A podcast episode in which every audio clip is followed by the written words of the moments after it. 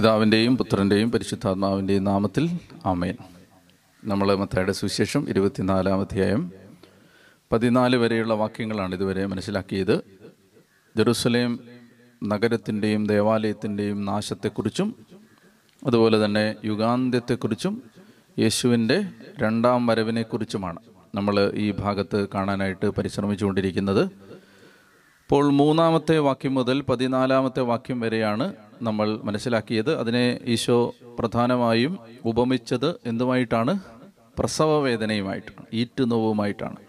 അപ്പോൾ ഈ ഈറ്റുനോവിന്റെ ആരംഭം അതിന്റെ ലക്ഷണങ്ങളാണ് മൂന്ന് മുതൽ പതിനാല് വരെയുള്ള വാക്യങ്ങളിൽ നമ്മൾ മനസ്സിലാക്കിയത്. ഇനി പതിനഞ്ച് മുതൽ ഇരുപത്തിയെട്ട് വരെയുള്ള വാക്യങ്ങൾ വളരെ പ്രധാനപ്പെട്ട മറ്റൊരു ഭാഗമാണ്. അതാണ് നമ്മൾ അനേക ഇടങ്ങളിലായി പലപ്പോഴും സൂചിപ്പിക്കപ്പെട്ട് കേൾക്കാറുള്ള ഒരു വാക്കാണ് മഹാപീഡനം. മഹോ മഹാപീഡനം മഹോപദ്രവം ഗ്രേറ്റ് ട്രിബുലേഷൻ. അപ്പോൾ ഈ വാക്ക് ഒത്തിരി ശരിയായ അർത്ഥത്തിലും തെറ്റായ അർത്ഥത്തിലും എല്ലാം പ്രയോഗിക്കപ്പെടുന്നുണ്ട്. അപ്പോൾ അതുകൊണ്ട് എന്താണ് ഇവിടെ മത്തായുടെ സുവിശേഷത്തിൽ ഈശോ നമുക്ക് പഠിപ്പിച്ചു തരുന്നത് എന്ന് വ്യക്തമായി നമ്മൾ മനസ്സിലാക്കേണ്ടതുണ്ട്. ഈ ഈറ്റുനോവിന്റെ ആരംഭം കഴിഞ്ഞാൽ ഈ ആദ്യകാല ലക്ഷണങ്ങൾ കഴിഞ്ഞാൽ പിന്നീട് യേശുവിന്റെ മടങ്ങിവരവിന് തൊട്ട് മുമ്പ് അത് വളരെ ശ്രദ്ധിക്കണം. യേശുവിന്റെ മടങ്ങിവരവിന് തൊട്ട് മുൻപ് സംഭവിക്കാൻ പോകുന്ന വലിയ വലിയ ഒരു പീഡനം. യേശുവിന്റെ രണ്ടാമത്തെ വരവിന് തൊട്ട് മുൻപ് സംഭവിക്കാൻ പോകുന്ന ഒരു വലിയ ഉപദ്രവം വലിയ പീഡനം. അതാണ് ഗ്രേറ്റ് ട്രിബുലേഷൻ. അപ്പോൾ അതിന്റെ സൂചനകളാണ് ഇവിടെ നമുക്ക് ഈ വാക്യങ്ങളിൽ ലഭിക്കുന്നത്. നമുക്ക് വായിക്കാം. പതിനഞ്ചാമത്തെ വാക്യം. ദാനിയൽ പ്രവാചകൻ പ്രവചിച്ച വിനാശത്തിന്റെ അശുദ്ധ ലക്ഷണം വിശുദ്ധ സ്ഥലത്ത് നിൽക്കുന്നത് കാണുമ്പോൾ വായിക്കുന്നവൻ ഗ്രഹിക്കട്ടെ യൂതയായിലുള്ളവർ പർവതങ്ങളിലേക്ക് പലായനം ചെയ്യട്ടെ.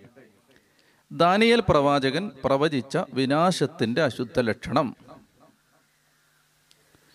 ദാനിയലിന്റെ പുസ്തകം ഒൻപതാം അധ്യായം ഇരുപത്തിയേഴാമത്തെ വാക്യത്തിലും ദാനിയലിന്റെ പുസ്തകം പതിനൊന്നാം അധ്യായം മുപ്പത്തിയൊന്നാമത്തെ വാക്യത്തിലും ദാനിയലിന്റെ പുസ്തകം പന്ത്രണ്ടാം അധ്യായം പതിനൊന്നാമത്തെ വാക്യത്തിലും ദാനിയൽ മൂന്ന് സ്ഥലങ്ങളിലാണ് ഈ വിനാശത്തിന്റെ അശുദ്ധ ലക്ഷണം വിശുദ്ധ സ്ഥലത്ത് നിൽക്കുന്നതിനെക്കുറിച്ച് പ്രവചിക്കുന്നത്. അപ്പം നമുക്ക് ആദ്യം ദാനിയേൽ പ്രവചിച്ച പ്രവചനത്തിന്റെ പശ്ചാത്തലം മനസ്സിലാക്കണം. പിന്നീട് യേശു എന്താണ് ഉദ്ദേശിക്കുന്നതെന്ന് മനസ്സിലാക്കണം. എങ്കിൽ മാത്രമേ ഈ വിനാശത്തിന്റെ അശുദ്ധ ലക്ഷണം എന്ന മത്തായി ഇരുപത്തിനാലിലെ ഈ പരാമർശനത്തിന്റെ അർത്ഥം നമുക്ക് മനസ്സിലാവുകയുള്ളൂ. അപ്പോൾ അതുകൊണ്ട് ദാനിയൽ പ്രവചിച്ച പ്രവചനം എന്താണ്? ദാനിയൽ പ്രവാചകന്റെ പുസ്തകം നമ്മൾ പത്തും പതിനൊന്നും പന്ത്രണ്ടും അധ്യായങ്ങൾ ജെറുസലേമിന് സംഭവിക്കാൻ പോകുന്ന കാര്യങ്ങളെക്കുറിച്ചുള്ള പ്രവചനമായിരുന്നു.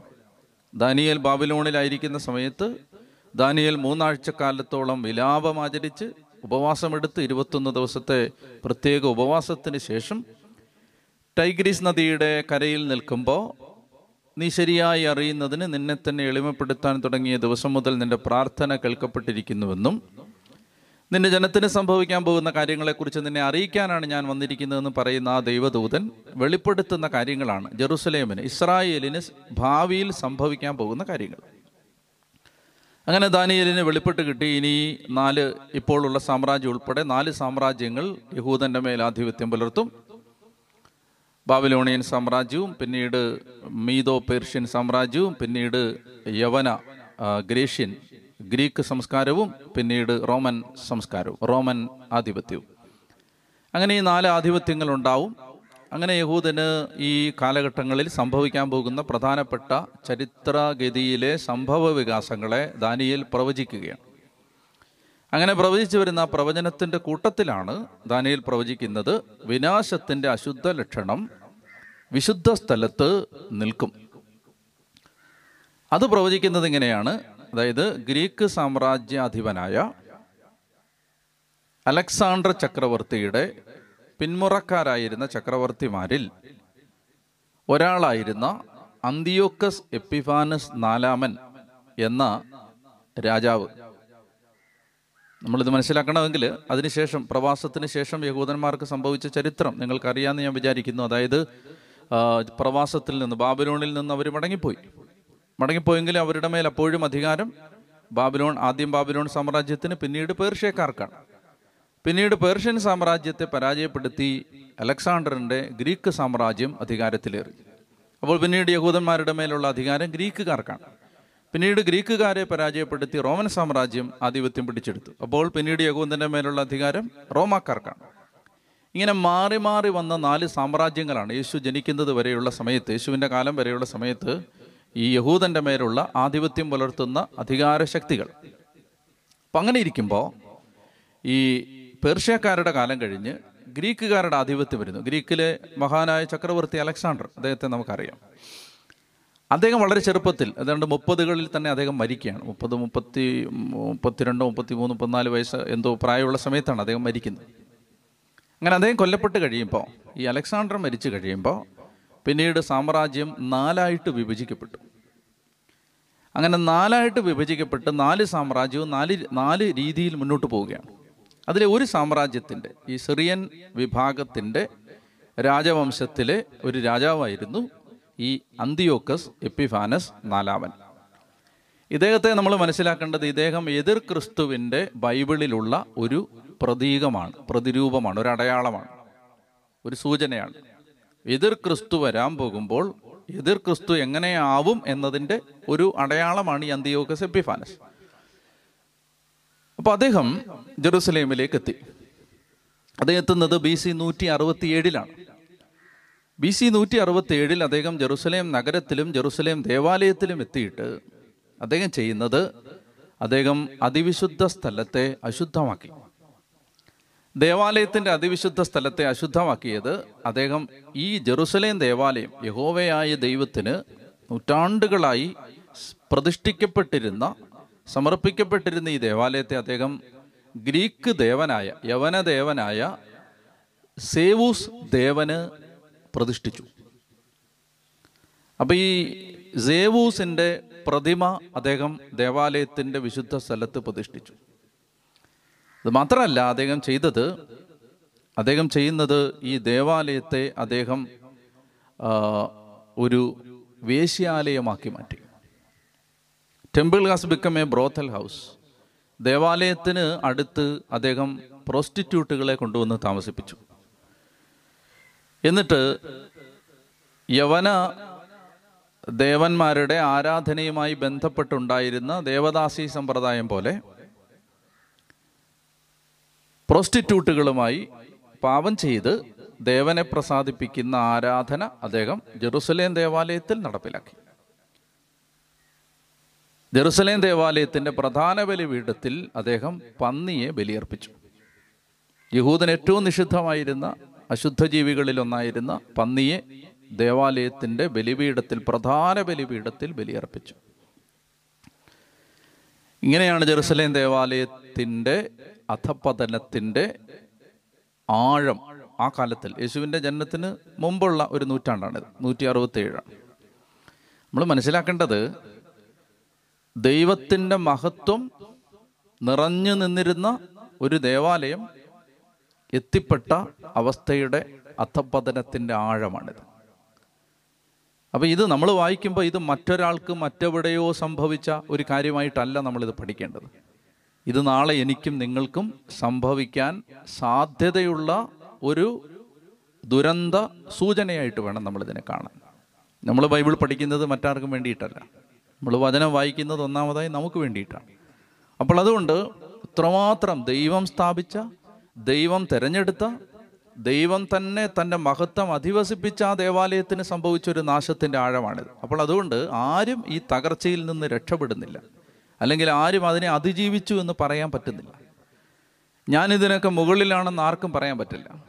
നമ്മളിപ്പോൾ എത്രമാത്രം വലിയ പരിശുദ്ധിയുടെ ഉത്തുംഗ ശൃംഗത്തിൽ ഔന്നത്യത്തിലാണ് വിരാജിക്കുന്നതെങ്കിലും നമ്മൾ ദൈവത്തിന്റെ കൃപയോട് ചേർന്ന് നിൽക്കുന്നില്ലെങ്കിൽ നാളെ ഇത് ആർക്കും സംഭവിക്കാം. ദൈവം തന്നെ പറഞ്ഞ നിർദ്ദേശങ്ങൾക്ക് വിധേയമായി നിർമ്മിക്കപ്പെട്ട ഒരു ദേവാലയത്തിനാണിത് സംഭവിച്ചതെങ്കിൽ നാളെ ഇത് ആർക്കും സംഭവിക്കാം. ദൈവം തിരഞ്ഞെടുത്ത ദൈവം സ്വന്തം ഹൃദയത്തോട് ചേർത്ത് വെച്ചൊരു ജനതയുടെ ചരിത്രഗതികളിലാണ് ഇങ്ങനെയുള്ള ദുരന്ത സൂചനകൾ ഉണ്ടായതെങ്കിൽ അത് ആർക്കും സംഭവിക്കാം. അപ്പോൾ അതാണ് നമ്മൾ ഇതിൽ നിന്ന് മനസ്സിലാക്കേണ്ടത്. അപ്പോൾ ഇദ്ദേഹം ഈ അന്തിയോക്ക് സെപ്പിഫാനസ് നാലാമൻ ബി സി നൂറ്റി അറുപത്തി ഏഴിൽ വന്ന് ദേവാലയത്തെ ഡെസക്രേറ്റ് ചെയ്തു. അപ്പോൾ ഇതാണ് വിനാശത്തിന്റെ അശുദ്ധ ലക്ഷണം വിശുദ്ധ സ്ഥലത്ത് നിൽക്കും ദാനിയിൽ പ്രവചിച്ചത്. ഇത്ര കാലം മുമ്പ് പ്രവചിച്ചതാണ്. അപ്പോ ഒരു അന്യ ദേശക്കാരനായ വിജാതീയനായ രാജാവ് വന്ന് ജെറുസലേമിന്റെ പരിപാവനമായ പരിശുദ്ധ സ്ഥലത്തെ കളങ്കപ്പെടുത്തുമെന്ന് അത് സംഭവിക്കുന്നതിന് കാലങ്ങൾക്ക് മുമ്പേ ദാനിയൽ പ്രവാചകൻ പ്രവചിച്ച പ്രവചനമാണ് ഇവിടെ ഈശോ ഉദ്ധരിക്കുന്നത്.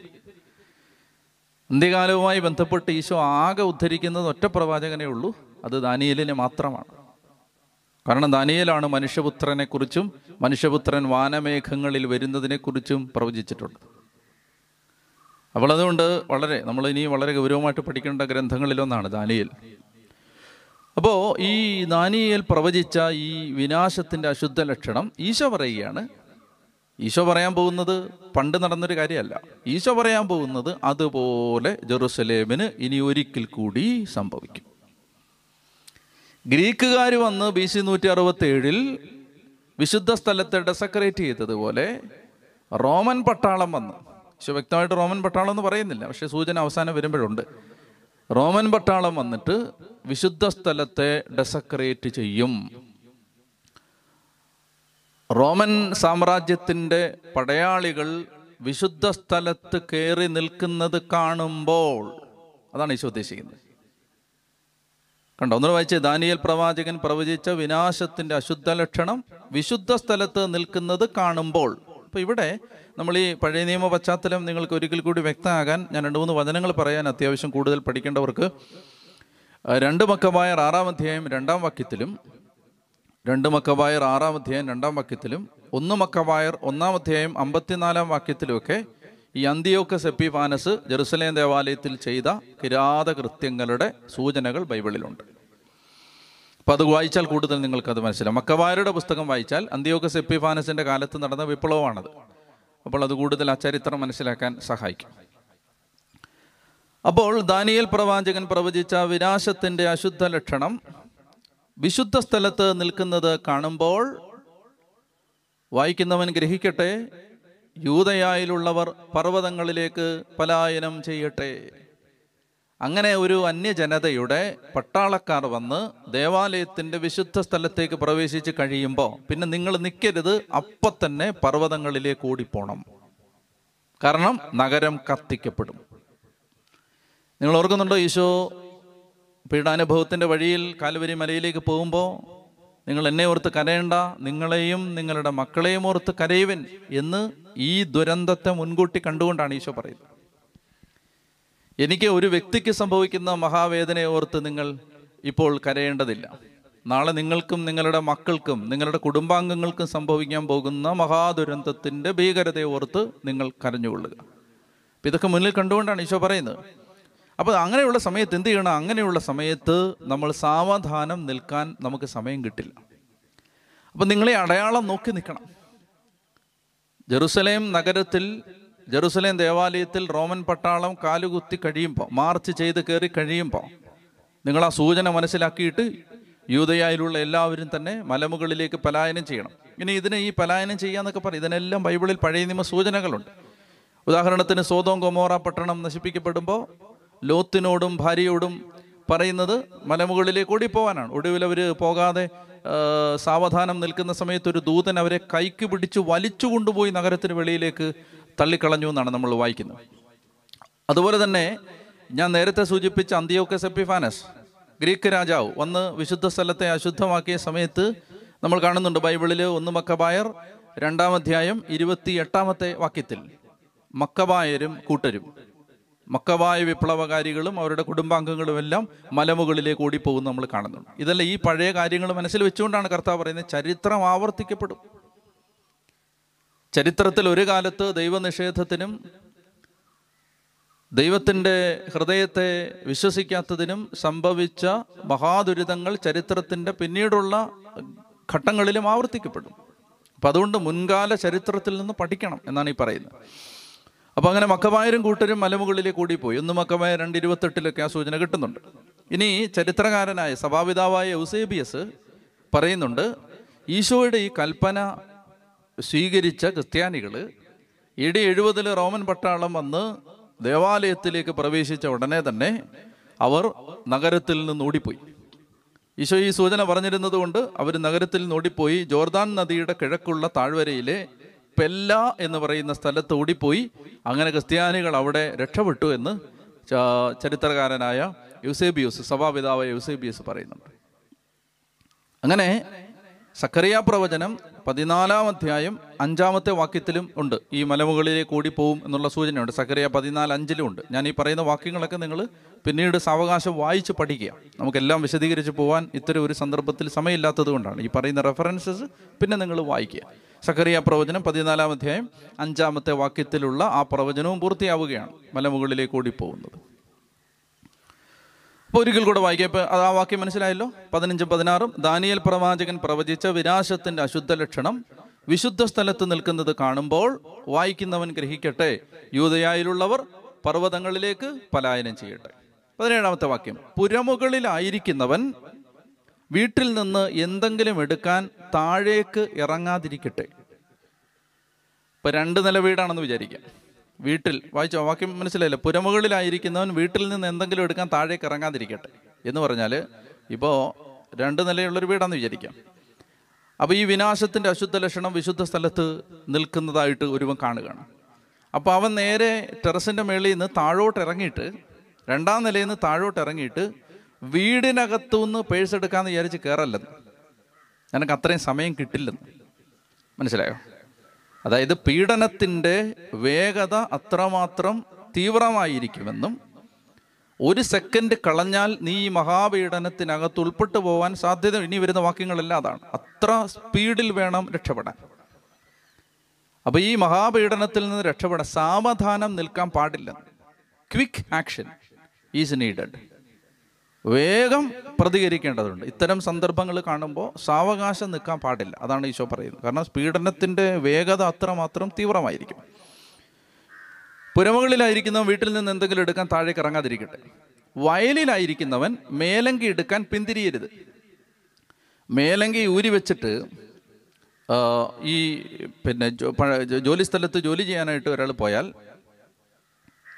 അയാൾ ഈ ലക്ഷണം കണ്ടു കഴിയുമ്പോൾ ഇപ്പോൾ ഉടുപ്പ് ഊരിയിട്ടാണ് ഒരുത്തൻ വയലിൽ ഇറങ്ങുന്നതെങ്കിൽ ഉടുപ്പ് കരയിൽ ഊരി വെച്ചിട്ടാണ് ഒരുത്തൻ വയലിൽ പണിക്ക് ഇറങ്ങുന്നതെങ്കിൽ അവന് ഈ പീഡനത്തിന്റെ ആ ലക്ഷണം കണ്ടു കഴിയുമ്പോൾ ഉടുപ്പെടുത്തിടാൻ നിൽക്കരുതെന്ന് ഓടണമെന്ന്. ഓക്കെ. വയലിലായിരിക്കുന്നവൻ മേലം കീഴെടുക്കാൻ പിന്തിരിയരുത്. ആ ദിവസങ്ങളിൽ ഗർഭിണികൾക്കും മുലയൂട്ടുന്നവർക്കും ദുരിതം. എന്തുകൊണ്ടാണ്? ഗർഭിണികൾക്കും മുലയൂട്ടുന്നവർക്കും ഗർഭിണികൾക്ക് ഉദരത്തിൽ പേറുന്ന കുഞ്ഞിനെയും വഹിച്ചുകൊണ്ട് ഓടാനും മുലയൂട്ടുന്നവർക്ക് കൈക്കുഞ്ഞിനെ വഹിച്ചുകൊണ്ട് ഓടാനും പ്രയാസമുള്ള നാളുകളായിരിക്കും അത്. മനസ്സിലായോ? അപ്പോൾ ആ ദിവസങ്ങളിൽ ഗർഭിണികൾക്കും മുലയൂട്ടുന്നവർക്കും ദുരിതം.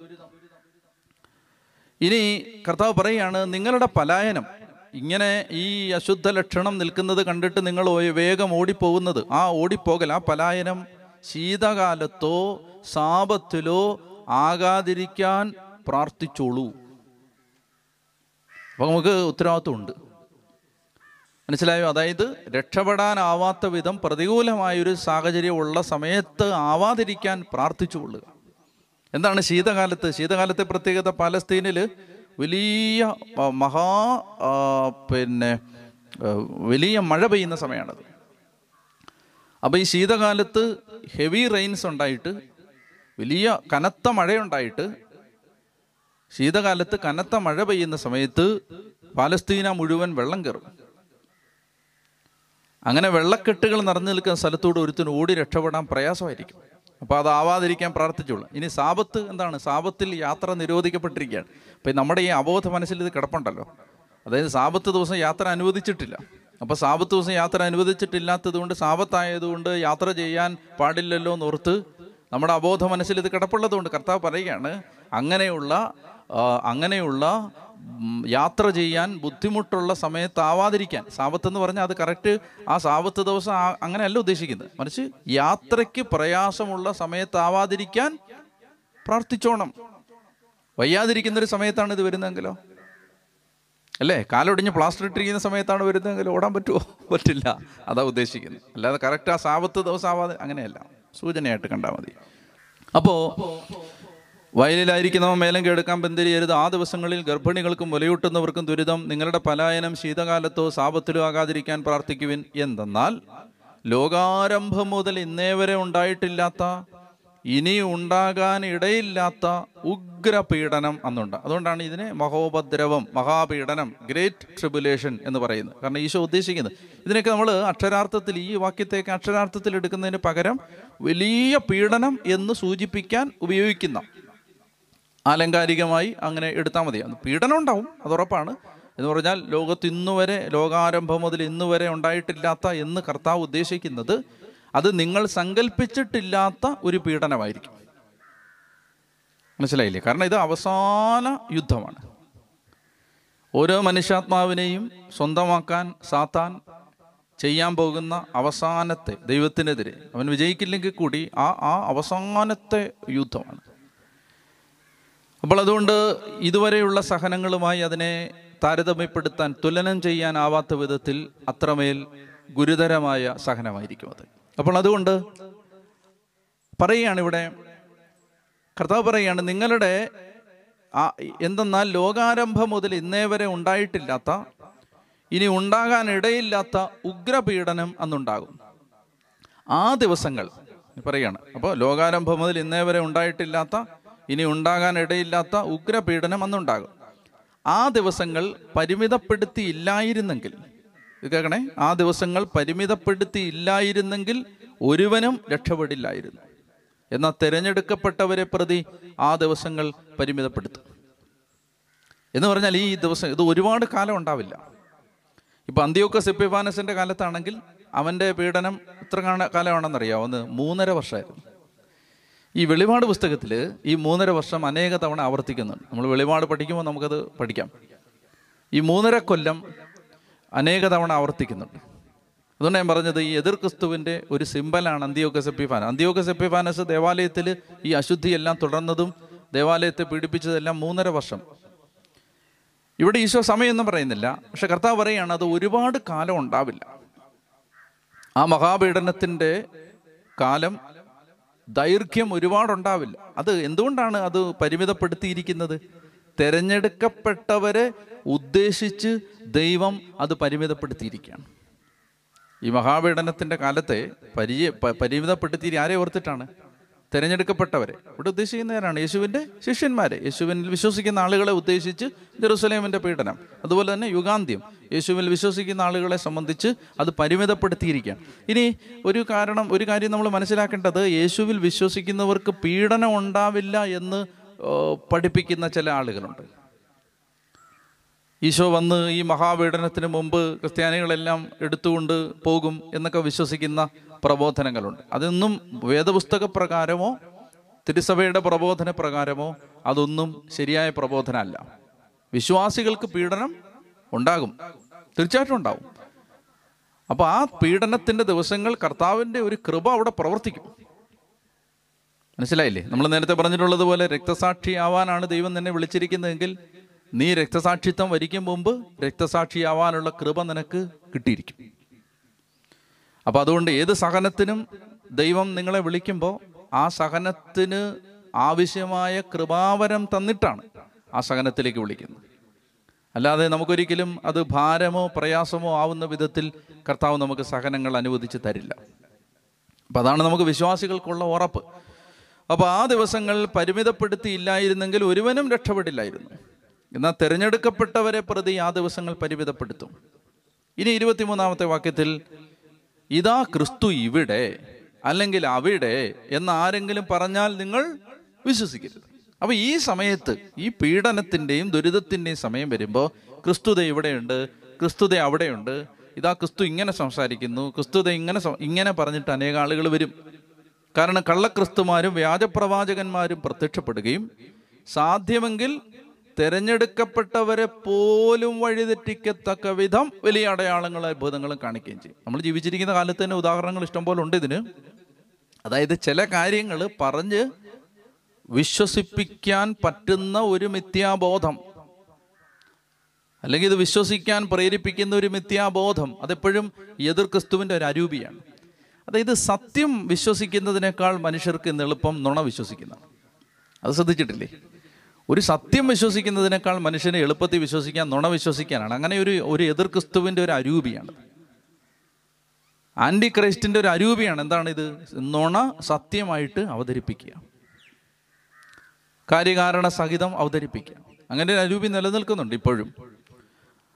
അപ്പൊ ഇതാ ക്രിസ്തു ഇവിടെ അല്ലെങ്കിൽ അവിടെ എന്ന് ആരെങ്കിലും പറഞ്ഞാൽ നിങ്ങൾ വിശ്വസിക്കരുത്. കാരണം കള്ളക്രിസ്തുമാരും വ്യാജപ്രവാചകന്മാരും പ്രത്യക്ഷപ്പെടുകയും സാധ്യമെങ്കിൽ തിരഞ്ഞെടുക്കപ്പെട്ടവരെ പോലും വഴിതെറ്റിക്കത്തക്ക വിധം വലിയ അടയാളങ്ങളും അത്ഭുതങ്ങളും കാണിക്കുകയും ചെയ്യും. ഇതാ ഞാൻ മുൻകൂട്ടി നിങ്ങളോട് പറഞ്ഞിരിക്കുന്നു. അതുകൊണ്ട് അവൻ മരുഭൂമിയിലുണ്ടെന്ന് പറഞ്ഞാൽ നിങ്ങൾ പുറപ്പെടരുത്. കേൾക്കുന്നുണ്ടോ? മനസ്സിലായോ? അതായത് ഈ മരുഭൂമിയിലുണ്ട് വാ പോരാൻ പറഞ്ഞാൽ നിങ്ങളെല്ലാവരും വാ ഞങ്ങളുടെ കെട്ടിടത്തിലേക്ക് വാ എന്ന് പറഞ്ഞാൽ പോകരുതെന്ന്.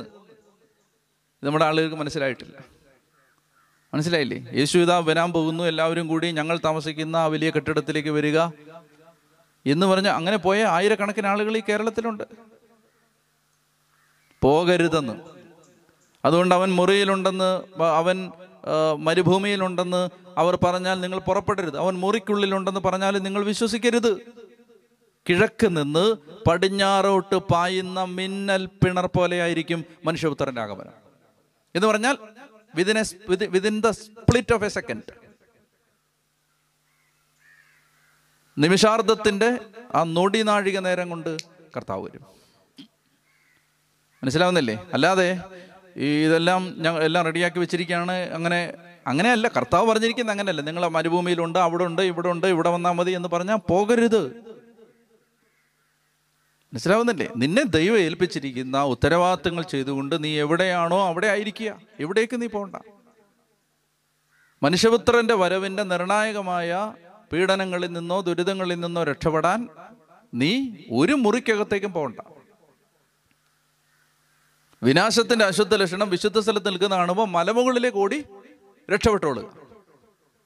ഒരു പ്രസ്ഥാനത്തിലും ചേരാൻ പോകണ്ടെന്ന്. മനസ്സിലാവുന്നില്ലേ? അപ്പോ കർത്താവ് പറയാണ് അതുകൊണ്ട് ഞാൻ മുൻകൂട്ടി പറഞ്ഞിരിക്കുകയാണ്. അതുകൊണ്ട് അവൻ മരുഭൂമിയിലുണ്ടെന്ന് അവർ പറഞ്ഞാൽ നിങ്ങൾ പുറപ്പെടരുത്. അവൻ മുറിക്കുള്ളിലുണ്ടെന്ന് പറഞ്ഞാൽ നിങ്ങൾ വിശ്വസിക്കരുത്. കിഴക്ക് നിന്നും പടിഞ്ഞാറോട്ട് പായുന്ന മിന്നൽ പിണർ പോലെയായിരിക്കും മനുഷ്യപുത്രന്റെ ആഗമനം. പെട്ടെന്നാണ്. അപ്പോൾ കണ്ടോ ഇവിടെ രണ്ട് കാര്യങ്ങൾ നിങ്ങൾ ശ്രദ്ധിച്ചോന്ന് എനിക്കറിയില്ല. ഇവിടെ രണ്ട് കാര്യങ്ങൾ ചേർത്ത് പറയുന്നുണ്ട്. ജെറുസലേമിന്റെ നാശവും പറയുന്നുണ്ട് യേശുവിന്റെ രണ്ടാം വരവും പറയുന്നുണ്ട്. ജെറുസലേമിന്റെ നാശവും പറയുന്നുണ്ട് യേശുവിന്റെ രണ്ടാം വരവും പറയുന്നുണ്ട്. രണ്ട് കാര്യങ്ങളും പറയുന്നുണ്ട്. അപ്പോൾ നമ്മളിവിടെ ശ്രദ്ധിക്കേണ്ടത് ഞാൻ അതിന്റെ കാരണം നിങ്ങൾ പറഞ്ഞില്ല നേരത്തെ പറഞ്ഞിരുന്നു അല്ലേ? ഇത് രണ്ടും ഒരുമിച്ച് പറഞ്ഞ എന്തോ ഒരുമിച്ച് പറയുന്നത് എന്തുകൊണ്ടാണെന്ന് പറഞ്ഞിരുന്നു. ലോകത്തിന്റെ ചെറിയൊരു പതിപ്പാണ് ദേവാലയം. ദേവാലയത്തിന് സംഭവിക്കുന്നത് ലോകത്തിന് സംഭവിക്കാൻ പോകുന്നതിന്റെ മാതൃകയാണ് മോഡലാണ്. കിഴക്ക് നിന്ന് പടിഞ്ഞാറോട്ട് പായുന്ന മിന്നൽ പിണൽ പോലെയായിരിക്കും മനുഷ്യപുത്രന്റെ ആഗമനം. ശവമുള്ളിടത്ത് കഴുകന്മാർ വന്നുകൂടും. അതെന്താണ്? രണ്ട് രീതി കാണാം. ഒന്ന് നമ്മൾ ഇന്ന് ഈ കൊറോണ കാലത്ത് കണ്ടതുപോലെ ശവശരീരങ്ങൾ കുന്നുകൂടും. ഒരർത്ഥം അതാവാം. അത് ശവശരീരങ്ങൾ കുന്നുകൂടുമ്പോൾ സാധാരണഗതിയിൽ കഴുകന്മാർ വരും. മൃതശരീരങ്ങൾ കൊത്തിവലിക്കാൻ കഴുകന്മാർ വരും. ഇതാണ് ഇതിന്റെ അക്ഷരാർത്ഥം. രണ്ടാമത്തേത് ഈ റോമൻ പട്ടാളത്തിന്റെ ഔദ്യോഗിക അടയാളം കഴുകനായിരുന്നു. റോമൻ പട്ടാളത്തിന്റെ റോമൻ മിലിറ്ററിയുടെ ഒഫീഷ്യൽ സിമ്പൽ അവരുടെ തുപ്പിയിലുമൊക്കെ അവർ രേഖപ്പെടുത്തിയിരുന്നത് കഴുകന്റെ ചിത്രമാണ്. അപ്പോൾ ഇവിടെ കഴുകൻ വരും എന്ന് പറയുന്നത് റോമൻ പട്ടാളം വരും എന്നതിന്റെ സൂചനയാണ്. മനസ്സിലാവുന്നുണ്ടോ? അതാണ് അതിന്റെ ആലങ്കാരിക അർത്ഥം. അപ്പോൾ ഈ പഴയ നിയമത്തിലാണെങ്കിലും ഈ കഴുകൻ എന്ന് പറയുന്നത് വിജാതീയ ദേശങ്ങളെ ഇസ്രായേലിനെ ഉപദ്രവിക്കാൻ വരുന്ന വിജാതീയ ദേശങ്ങളെ സൂചിപ്പിക്കാൻ നിയമാവർത്തന പുസ്തകത്തിലും ഹബക്കുക്കിന്റെ പുസ്തകത്തിലും ഹോസിയായുടെ പുസ്തകത്തിലുമൊക്കെ കഴുകനെ കുറിച്ചുള്ള പരാമർശമുണ്ട്. കഴുകൻ ആരാണ്? ഇസ്രായേലിനെ നശിപ്പിക്കാൻ വരുന്ന വിജാതീയ രാജാക്കന്മാർ വിജാതീയ ദേശം. അതിനെ കഴുകനായിട്ട് ഉപമിച്ചിട്ടുണ്ട്. അപ്പൊ അതാണ് കർത്താവ് ഉദ്ദേശിക്കുന്നത്. റോമൻ പട്ടാളം വരുമെന്ന് ഉള്ളതിന്റെ ഈശോ പറയുന്ന ഒരു പ്രധാനപ്പെട്ട സൂചനയാണ് ഈ വാക്യം. ശവമുള്ളെടുത്ത് കഴുകന്മാർ വന്നുകൂടും. രണ്ടർത്ഥവും മനസ്സിലായല്ലോ. ഒന്ന് ശവശരീരങ്ങൾ കുന്നുകൂടും അവിടെ കഴുകൻ വരും. രണ്ടാമത്തേത് ഈ റോമൻ പട്ടാളം വന്നാണ് ഇതെല്ലാം ചെയ്യാൻ പോണത്. ആ സൂചനയുമാണ്. പതിനഞ്ച് മുതൽ ഇരുപത്തിയെട്ട് വരെയുള്ള വാക്യങ്ങൾ. നിങ്ങൾക്ക് ഇത് മനസ്സിലായെന്ന് ഞാൻ വിചാരിക്കുന്നു. ഇത് മനസ്സിലായോ? മനസ്സിലായി. മത്തായുടെ സുവിശേഷം ഇരുപത്തിനാലാമത്തെ അധ്യായത്തിന്റെ ഇരുപത്തി ഒൻപത് മുതലുള്ള വാക്യങ്ങളാണ് നമ്മളിനി പഠിക്കാൻ പോകുന്നത്. ഇപ്പം നമ്മൾ മത്തായി ഇരുപത്തിനാല് ഒന്ന് മുതൽ ഇരുപത്തിയെട്ട് വരെ നമ്മൾ ഇതുവരെ പഠിച്ചു കഴിഞ്ഞു അല്ലേ? മത്തായി ഇരുപത്തിനാല് ഇരുപത്തി ഒൻപത് മുതൽ നമുക്ക് വായിക്കാം. പശ്ചാത്തലം നിങ്ങൾക്ക് ഓർമ്മയുണ്ടെന്ന് ഞാൻ വിചാരിക്കുന്നു. മറന്നുപോയോ? മറന്നുപോയില്ല. ഓക്കെ വായിക്കാം. അക്കാലത്തെ പീഡനങ്ങൾക്ക് ശേഷം പൊടുന്നനെ സൂര്യൻ ഇരുണ്ടുപോകും. ചന്ദ്രൻ പ്രകാശം തരികയില്ല. നക്ഷത്രങ്ങൾ ആകാശത്തിൽ നിന്ന് നിബദിക്കും ആകാശശക്തികൾ ഇളകുകയും ചെയ്യും. അപ്പോൾ ആകാശത്തിൽ മനുഷ്യപുത്രന്റെ അടയാളം പ്രത്യക്ഷപ്പെടും. ഭൂമിയിലെ സർവഗോത്രങ്ങളും വിലപിക്കുകയും മനുഷ്യപുത്രൻ വാനമേഘങ്ങളിൽ ശക്തിയോടും മഹത്വത്തോടും കൂടെ വരുന്നത് കാണുകയും ചെയ്യും. വലിയ കാഹളധ്വനിയോടുകൂടി തന്റെ ദൂതന്മാരെ അവൻ അയക്കും. അവർ ആകാശത്തിന്റെ ഒരറ്റം മുതൽ മറ്റേ അറ്റം വരെ നാല് ദിക്കുകളിൽ നിന്ന് അവന്റെ തിരഞ്ഞെടുക്കപ്പെട്ടവരെ ഒരുമിച്ച് കൂട്ടും. അപ്പോൾ ഈ ജെറുസലേമിന്റെ നാശത്തെക്കുറിച്ച് പ്രവചിച്ചു. അതും യുഗാന്ത്യവും തമ്മിൽ ബന്ധമുണ്ട്. അടയാളങ്ങളൊക്കെ തന്നെ യുഗാന്ത്യത്തോട് ചേർന്ന അടയാളങ്ങളൊക്കെ തന്നെയാണ്. ഇത് പറഞ്ഞതിന് ശേഷം കർത്താവ് പറയുകയാണ് അക്കാലത്തെ പീഡനം തിരഞ്ഞെടുക്കപ്പെട്ടവർക്ക് വേണ്ടി ആ ദിവസങ്ങൾ പരിമിതപ്പെടുത്തിയിട്ടുണ്ട് എങ്കിലും പീഡനമുണ്ട്. ആ പീഡനത്തിന് ശേഷം പൊടുന്നനെ പെട്ടെന്ന് സൂര്യൻ ഇരുണ്ടു പോകും. എന്ന് പറഞ്ഞാൽ ഇനി ഈശോയുടെ വരവിന്റെ പെട്ടെന്ന് ഈശോയുടെ ആ രണ്ടാം വരവിന്റെ അടയാളങ്ങൾ പറയാം. അപ്പോൾ പീഡനത്തിന് ശേഷം വേഗം അത് തമ്മിൽ വളരെ വേഗം ആ അത് തമ്മിലുള്ള അകലം വളരെ കുറവാണ്. അതാണ് ഉദ്ദേശിക്കുന്നത്. അക്കാലത്തെ പീഡനങ്ങൾക്ക് ശേഷം പൊടുന്നനെ സൂര്യൻ ഇരുണ്ടുപോകും. ചന്ദ്രൻ പ്രകാശം തരികയില്ല. നക്ഷത്രങ്ങൾ ആകാശത്തിൽ നിന്ന് നിബദിക്കും ആകാശശക്തികൾ ഇളകുകയും ചെയ്യും. ഇതിനെ അക്ഷരാർത്ഥത്തിൽ എടുക്കുന്നതിന് പകരം കോസ്മിക് ചേഞ്ചസ് ഉണ്ടാവും. എന്ന് പറഞ്ഞാൽ നമുക്ക് ഈ സൂര്യന്റെ പ്രവർത്തനം ചന്ദ്രന്റെ പ്രവർത്തനം നക്ഷത്രങ്ങളുടെ പ്രവർത്തനം ഇതൊക്കെ ഒരു പാറ്റേണിൽ മുന്നോട്ട് പോവാണ്. എന്നാൽ ഇതിനെല്ലാം വ്യത്യാസം വരും. അപ്പോൾ അത് എങ്ങനെയാണെന്നോ അതെങ്ങനെ സംഭവിക്കുന്നതെന്നൊന്നും നമുക്കറിയാൻ പാടില്ല. പക്ഷെ ഈശോ പറഞ്ഞിരിക്കുന്നു സൂര്യൻ ഇരുണ്ടു പോകും. ഇപ്പം ഈശോ മരിച്ച സമയത്ത് സൂര്യൻ ഇരുണ്ടുപോയി അവിടെ നട്ടുച്ചയ്ക്ക് അന്ധകാരമായി. എന്ന് പറയുന്നത് പോലെ ഉള്ള ആ കോസ്മിക് ചേഞ്ചസ് സംഭവിക്കും. ചന്ദ്രൻ പ്രകാശം തരില്ല നക്ഷത്രങ്ങൾ ആകാശത്ത് നിബന്ധിക്കും. ഇത് ഉദ്ദേശിക്കുന്നത് നക്ഷത്രങ്ങൾ താഴേക്ക് പതിക്കും എന്ന അക്ഷരാർത്ഥത്തിലാവണമെന്നില്ല. മറിച്ച് ഈ കാര്യങ്ങൾക്കെല്ലാം ചിട്ടയായി പൊക്കൊണ്ടിരുന്ന ഒരു ലോകത്തിന് വേഗം ഒരു ഇളക്കം ഉണ്ടാവും മനസ്സിലായത്? അപ്പോൾ ആകാശത്തിൽ മനുഷ്യപുത്രന്റെ അടയാളം പ്രത്യക്ഷപ്പെടും. മനുഷ്യപുത്രന്റെ അടയാളം. അത് മനുഷ്യപുത്രന്റെ അടയാളം എന്താണാവോ? ഞാൻ വിചാരിക്കുന്ന മനുഷ്യപുത്രന്റെ അടയാളം കുരിശടയാളമായിരിക്കും. അല്ലേ? കുരിശടയാളമായിരിക്കും. അപ്പോൾ മനുഷ്യപുത്രന്റെ അടയാളം ആകാശത്തിൽ മനുഷ്യപുത്രന്റെ അടയാളം പ്രത്യക്ഷപ്പെടും. കുരിശടയാളം പ്രത്യക്ഷപ്പെടും. അങ്ങനെ വിശ്വസിക്കാം നമുക്ക്. ഭൂമിയിലെ സർവഗോത്രങ്ങളും വിലപിക്കുകയും മനുഷ്യപുത്രൻ വാനമേഘങ്ങളിൽ ശക്തിയോടും മഹത്വത്തോടും കൂടെ വരുന്നത് കാണുകയും ചെയ്യും. അപ്പൊ എന്ത് സംഭവിക്കുന്നത്? ഈ മനുഷ്യപുത്രന്റെ അടയാളം. ഇപ്പൊ നമ്മൾ പറഞ്ഞു പറഞ്ഞത് കുരിശടയാളമാവാം. അപ്പൊ ഇവിടെ ഒരു വചനം വായിക്കേണ്ടതുണ്ട്. ദാനിയലിന്റെ പുസ്തകം ഏഴാമത്തെ അധ്യായത്തിൽ മനുഷ്യപുത്രനെ കുറിച്ച് ദാനിയിൽ പ്രവചിക്കുന്നുണ്ട്. ഏഴാമത്തെ അധ്യായം ദാനിയലിന്റെ പുസ്തകം ഏഴാം അധ്യായം ഞാൻ വായിക്കുകയാണ് പതിമൂന്ന് മുതൽ നിശാദർശനത്തിൽ ഞാൻ കണ്ടു. ഇതാ വാനമേഘങ്ങളോടുകൂടെ മനുഷ്യപുത്രനെ പോലെ ഒരുവൻ വരുന്നു.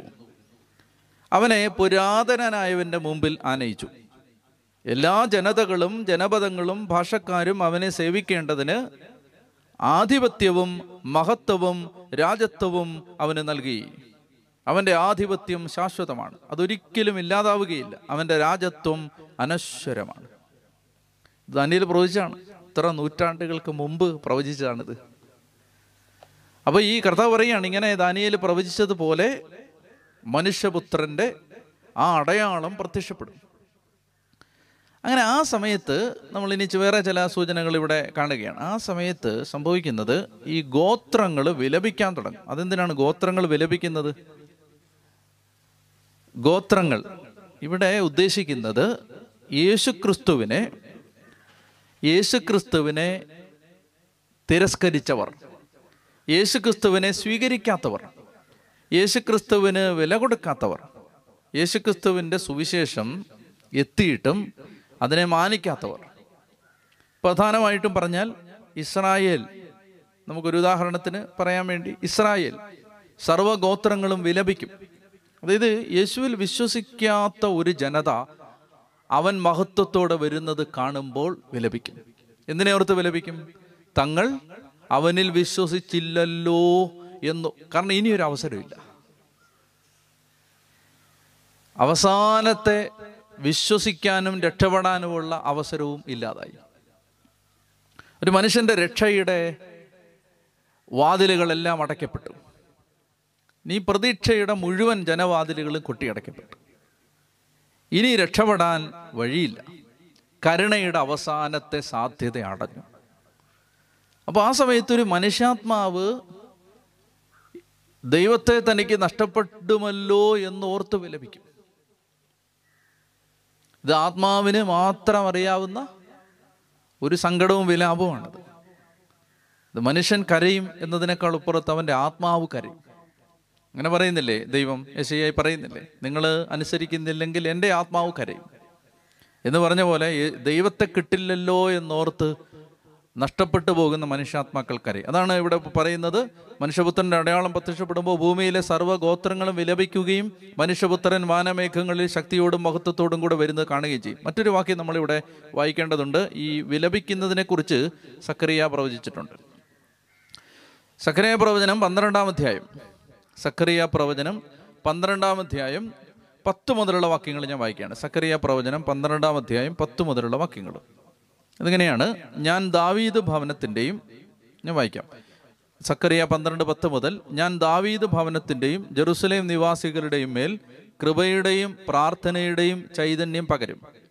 അപ്പോൾ ഇത് കേട്ടോണേ അപ്പോൾ തങ്ങൾ കുത്തി മുറിവേൽപ്പിച്ചവനെ നോക്കി ഏകജാതനെ പ്രതി എന്ന പോലെ അവർ കരയും. ഇസ്രായേലിനെ കുറിച്ച് പറയുന്നതാണ്. തങ്ങൾ കുത്തിമുറിവേൽപ്പിച്ച ആരെയാണ് അവർ കുത്തിമുറിവേൽപ്പിച്ചത്? യേശുവിനെ. തങ്ങൾ കുത്തിമുറിവേൽപ്പിച്ചവൻ അവനല്ലേ മഹത്വത്തോടും ശക്തിയോടും കൂടെ വാനമേഘങ്ങളിൽ വരുന്നത്. അപ്പോൾ അവന്റെ കയ്യിൽ അപ്പോഴും ആ കുരിശിലെ ആണിയടിക്കപ്പെട്ട അടയാളങ്ങളുണ്ട്. ആ മുറിവുകളെ നോക്കി അവനെ തിരസ്കരിച്ചവർ കരയും. അപ്പോൾ തങ്ങൾ കുത്തി മുറിവേൽപ്പിച്ചവനെ നോക്കി ഏകജാതനെ പ്രതി എന്ന പോലെ അവർ കരയും. ആദ്യജാതനെ പ്രതി എന്ന പോലെ ദുഃഖത്തോടെ വിലപിക്കും. ദേശത്തെ ഓരോ ഭവനവും പ്രത്യേകം പ്രത്യേകം വിലപിക്കും. ദാവീദ് ഭവനവും അവരുടെ സ്ത്രീകളും നാഥാൻ ഭവനവും അവരുടെ സ്ത്രീകളും പ്രത്യേകം പ്രത്യേകം വിലപിക്കും. നമ്മളൊരു കാര്യം മനസ്സിലാക്കേണ്ടത് രക്ഷാകര ചരിത്രത്തിലെ പ്രധാനപ്പെട്ട എല്ലാ സംഭവങ്ങളും പ്രവാചകന്മാരിലൂടെ ദൈവം മുൻകൂട്ടി പ്രവചിച്ചിട്ടുണ്ട്. നമുക്ക് ഈ വചനം വിശ്വാസയോഗ്യമാവുന്നത് എന്തുകൊണ്ടാണ്? സംഭവിക്കുന്ന ഓരോ കാര്യങ്ങളെക്കുറിച്ചും പ്രത്യേകിച്ച് രക്ഷാകര ചരിത്രത്തിലെ പ്രത്യേകിച്ച് യേശുവിന്റെ ജീവിതത്തിലെ സംഭവങ്ങളെക്കുറിച്ച് പതിനായിരക്കണക്കിന് പ്രവചനങ്ങൾ അവൻ ജനിക്കുന്നതിന് എത്രയോ നൂറ്റാണ്ടുകൾക്ക് മുമ്പ് എഴുതപ്പെട്ടിരിക്കും ഉദാഹരണത്തിന് അവന്റെ കന്യകാ ജനനം കന്യക ഗർഭം ധരിച്ച് ഒരു പുത്രനെ പ്രസവിക്കും. ഇനി അവൻ ദാവീദിന്റെ വംശത്തിൽ നിന്നായിരിക്കും. ജസ്സയുടെ കുറ്റിയിൽ നിന്നൊരു മുള ഉദിച്ചു വരും. അവൻ പരിശുദ്ധാത്മാവ് നിറഞ്ഞവനായിരിക്കും. ഞാൻ എന്റെ ദാസന്റെ മേലെ എന്റെ ആത്മാവിനെ വർഷിക്കും. ജ്ഞാനത്തിന്റെയും വിവേകത്തിന്റെയും ആത്മാവെന്ന് കേശയ പതിനൊന്നിൽ പ്രവചിക്കുന്നു. അതുപോലെ തന്നെ പണിക്കാർ ഉപേക്ഷിച്ച് കളഞ്ഞ കല്ല് മൂലക്കല്ലായിത്തീരും. അതുപോലെ തന്നെ അതിന്റെ വസ്ത്രങ്ങൾക്ക് വേണ്ടി അവർ ചിട്ടിയിട്ടു. അതുപോലെ എന്റെ ആത്മസ്നേഹിതൻ തന്നെ എനിക്കെതിരായി. നമ്മൾ ഒരുമിച്ച് ഭക്ഷണം കഴിച്ചവർ തന്നെ എന്നെ ഒറ്റിക്കൊടുത്തു. അവന്റെ ജീവിതത്തിൽ നിറവേറിയ അല്ലെങ്കിൽ സംഭവിച്ച എല്ലാ സംഭവങ്ങളെക്കുറിച്ചും പ്രവചനമുണ്ട്. പ്രത്യേകിച്ച് സങ്കീർത്തനങ്ങൾ. അപ്പം അതുകൊണ്ടാണ് നമ്മൾ ഈ വചനം എന്തുകൊണ്ടാണ് ബൈബിൾ ലോകത്തെ മറ്റേത് പുസ്തകത്തിൽ നിന്നും വ്യത്യസ്തമായി മാറുന്നത്? അതിതുകൊണ്ടാണ്. അതായത് ഈ പുസ്തകം വിശ്വാസയോഗ്യമാണ്.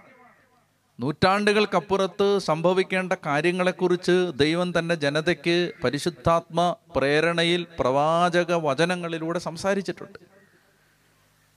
അങ്ങനെ സംസാരിക്കപ്പെട്ട ഒരു ജനതയുടെ ഭാഗമാണ് നമ്മൾ. നമ്മളിത് വായിക്കണം. വായിക്കുമ്പോഴൊക്കെ നമ്മുടെ മനസ്സിൽ ഇത് ഉണ്ടാവണം കാരണം ദൈവം എല്ലാം പറഞ്ഞിരിക്കുകയാണ് നേരത്തെ. നമ്മളിത് വായിച്ച് മനസ്സിലാക്കേണ്ട ഉത്തരവാദിത്വമാണ് നമുക്കുള്ളത്. അപ്പോൾ അതുകൊണ്ടാണ് നമ്മളിതൊക്കെ പഠിക്കുന്നത്. മത്തായുടെ സുവിശേഷത്തിൽ കർത്താവ് പറയുകയാണ് ഭൂമിയിലെ സർവ ഗോത്രങ്ങളും വിലപിക്കുകയും മനുഷ്യപുത്രൻ വാനമേഘങ്ങളിൽ ശക്തിയോടും മഹത്വത്തോടും കൂടെ വരുന്നത് കാണുകയും ചെയ്യും. വലിയ കാഹളധ്വനിയോടുകൂടെ തന്റെ ദൂതന്മാരെ അവൻ അയക്കും.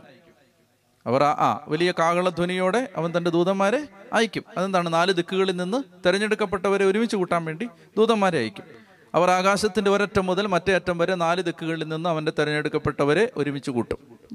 എളുപ്പമുള്ള കാര്യങ്ങളാണ്. മുപ്പത്തിരണ്ട്. അത്തിമരത്തിൽ നിന്ന് പഠിക്കുവിൻ. അതിന്റെ കൊമ്പുകൾ ഇളതാവുകയും തളിർക്കുകയും ചെയ്യുമ്പോൾ വേനൽക്കാലം അടുത്തിരിക്കുന്നുവെന്ന് നിങ്ങൾ മനസ്സിലാക്കുന്നില്ലേ? ഉദാഹരണം പറയുകയാണ് അതായത് നിങ്ങൾ അത്തിമരത്തെ കണ്ടിട്ടാണ് പറയുന്നത്. അതിന്റെ കൊമ്പുകൾ ഇളതാവുകയും തളിർക്കുകയും ചെയ്യുമ്പോൾ നിങ്ങൾ പറയും ദേ വേനൽക്കാലം അടുത്ത് വരികയാണ്. അത്തിമരത്തെ കാണുമ്പോൾ നിങ്ങൾക്ക് കാലാവസ്ഥ പ്രവചിക്കാൻ പറ്റും. അതാ പറയാണ് അതുപോലെ ഇതെല്ലാം കാണുമ്പോൾ അവൻ സമീപത്ത് വാതിക്കലെത്തിയിരിക്കുന്നുവെന്ന് നിങ്ങൾ മനസ്സിലാക്കിക്കോണം. ഈ അടയാളങ്ങളെല്ലാം എന്തിനാ കർത്താവ് പറഞ്ഞു തരുന്നത്?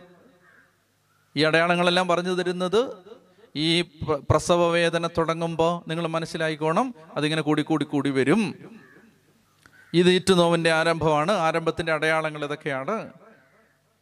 വിനാശത്തിന്റെ അശുദ്ധ ലക്ഷണം വിശുദ്ധ സ്ഥലത്ത് നിൽക്കുന്ന കാണുമ്പോൾ ഓടിപ്പോക്കോണം. അപ്പം അങ്ങനെ ഈ അടയാളങ്ങളെല്ലാം പറഞ്ഞ് മനുഷ്യപുത്രന്റെ അടയാളം പ്രത്യക്ഷപ്പെടും. ഇതെല്ലാം കാണുമ്പോൾ നിങ്ങൾ അവൻ എത്തിയിരിക്കുന്നു എന്ന് മനസ്സിലാക്കിക്കോണം. സത്യമായി ഞാൻ നിങ്ങളോട് പറയുന്നു ഇതെല്ലാം സംഭവിക്കുന്നവർ ഈ തലമുറ കടന്നുപോലെ ഞാൻ നേരത്തെ പറഞ്ഞിരുന്നു ഇത് രണ്ടും കൂടെ മിക്സ് ചെയ്ത് പറയുന്നുണ്ട്. അപ്പോൾ ജെറുസലേമിന്റെ അത് ഉദ്ദേശിക്കുന്നത് ഏതാണ്? ജെറുസലേം നഗരത്തിന്റെയും ദേവാലയത്തിന്റെയും നാശം ഈ തലമുറയിൽ തന്നെ സംഭവിക്കും. ഇത് ആരോടാണ് ഈശോ പറയുന്നത്? അപ്പസ്തോലന്മാരോടാണ്. അപ്പസ്തോലന്മാർ മാത്രം തനിച്ചായിരിക്കുമ്പോഴാണ്. അങ്ങനെയാണ് നമ്മൾ വായിക്കുന്നത്. അവന് അവൻ തന്നെ ആയിരിക്കുന്ന സമയത്ത് അപ്പസ്തോലന്മാർ അവരുടെ അടുത്ത് എന്ന് അപ്പസ്തോലന്മാരോട് ശിഷ്യന്മാരോട് മാത്രമായിട്ട് പറയുന്ന കാര്യമാണിത്. അപ്പോൾ ഈ എ ഡി എഴുപതിൽ ഈശോ പ്രവചിച്ചതുപോലെ ജെറുസലേം ദേവാലയം കല്ലിന്മേൽ കല്ല് ശേഷിക്കാതെ തകർക്കപ്പെടുമ്പോൾ ഈ അപ്പസ്തോലന്മാരൊക്കെ ജീവനോടെയുണ്ട്. അവരിത് കാണുകയാണ്. അപ്പം അതുകൊണ്ടാണ് പറയുന്നത് ഈ തലമുറ ഇതിലെ പല അടയാളങ്ങളും കാണു സംഭവിക്കുമ്പോൾ ഈ തലമുറ ജീവനോടെ ഉണ്ടാവും അത് യേശുവിന്റെ രണ്ടാം വരവിനെ കുറിച്ച് പറയുന്നത് അല്ല. എന്നിട്ട് കർത്താവ് പറയുകയാണ് ആ ദിവസത്തെക്കുറിച്ചോ മണി സോറി മുപ്പത്തിയഞ്ച് ആകാശവും ഭൂമിയും കടന്നു പോകും എന്നാൽ എന്റെ വചനങ്ങൾ കടന്നു പോവില്ല ആ ദിവസത്തെക്കുറിച്ചോ മണിക്കൂറിനെ കുറിച്ചോ പിതാവിനല്ലാതെ മറ്റാർക്കും സ്വർഗത്തിലെ ദൂതന്മാർക്കോ പുത്രന് പോലും അറിഞ്ഞുകൂടാ. ഇത് ശ്രദ്ധിക്കേണ്ട വചനാണത്.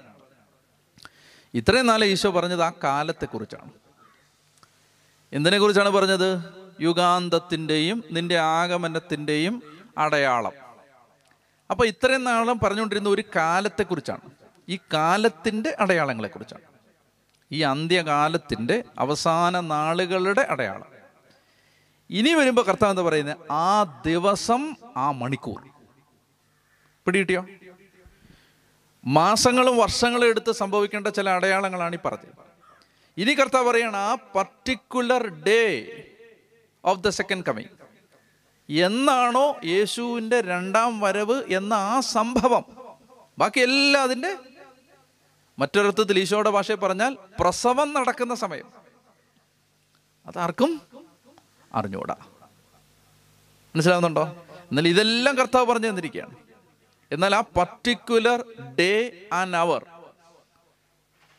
ആർക്കും അറിഞ്ഞുകൂടാ? സ്വർഗത്തിലെ ദൂതന്മാർക്കോ പുത്രന് പോലും അറിഞ്ഞുകൂടാ? ഇവിടെ ഒരു ആരോപണം വേണേ ഉന്നയിക്കാം. പുത്രൻ പിതാവിനേക്കാൾ താഴ്ന്നയാളാണോ പിതാവിനെ മാത്രമേ ചില കാര്യങ്ങൾ അങ്ങനെയല്ല ഇത് ഉദ്ദേശിക്കുന്നത്? ഈശോയുടെ ഭാഷ നമ്മൾ മനസ്സിലാക്കേണ്ടത് ചില കാര്യങ്ങൾ ഊന്നി പറയാൻ ഈശോ വലിയ അലങ്കാരിക ഹൈപ്പർബളി ഉപയോഗിക്കും. ഏഹ് എന്ന് പറഞ്ഞാൽ ഭൂമിയിൽ നിങ്ങൾ ആരെയും പിതാവെന്ന് വിളിക്കരുത്. സ്വന്തം ജന്മം നൽകിയ അപ്പനെ പിതാവെന്ന് വിളിക്കാതിരിക്കാനാണോ അങ്ങനെ പറഞ്ഞേ? അല്ല. ഒരു കാര്യത്തിന്റെ ഗ്രാവിറ്റി പ്രാധാന്യം വ്യക്തമാക്കാൻ വേണ്ടി കർത്താവ് സ്ട്രെസ് ചെയ്ത് പറയും എംഫസൈസ് ചെയ്ത് പറയും. അതെപ്പോഴും പ്രവാചക വചനങ്ങളുടെ പ്രത്യേകതയാണ്. അതുകൊണ്ടാണ് പ്രവാചകന്മാർ തെറ്റിദ്ധരിക്കപ്പെടുന്നത്. എന്തുകൊണ്ടാണ് പ്രവാചകന്മാർ തെറ്റിദ്ധരിക്കപ്പെടുന്നത്?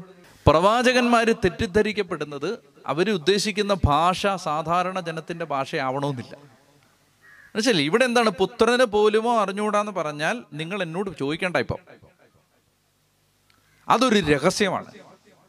അത് മനുഷ്യന്റെ ഗ്രഹണത്തിൽ നിന്ന് അണ്ടർസ്റ്റാൻഡിങ്ങിൽ നിന്ന് പിതാവ് മറച്ചു വെച്ചിരിക്കുന്ന രഹസ്യമാണ്. പുത്രൻ അറിയില്ലെന്നല്ല ഈ പറയുന്നത്. പുത്രന് പോലും വെളിപ്പെടുത്താൻ അനുവാദമില്ലാത്തൊരു രഹസ്യമാണെന്നാണ് ഈ പറയുന്നത്. മനസ്സിലാവുന്നുണ്ടോ? പിടികിട്ടിയത്? പുത്രൻ അറിയില്ലെന്നല്ല ഈ പറയുന്നത്. പുത്രൻ അറിയില്ല എന്ന് പറഞ്ഞാൽ അതിന്റെ അർത്ഥം എന്താണ്? പുത്രന് അതിനെക്കുറിച്ച് പറയാൻ അനുവാദമില്ലാത്തതുപോലെ അത് പിതാവ് അടച്ചു വെച്ചിരിക്കുന്നു.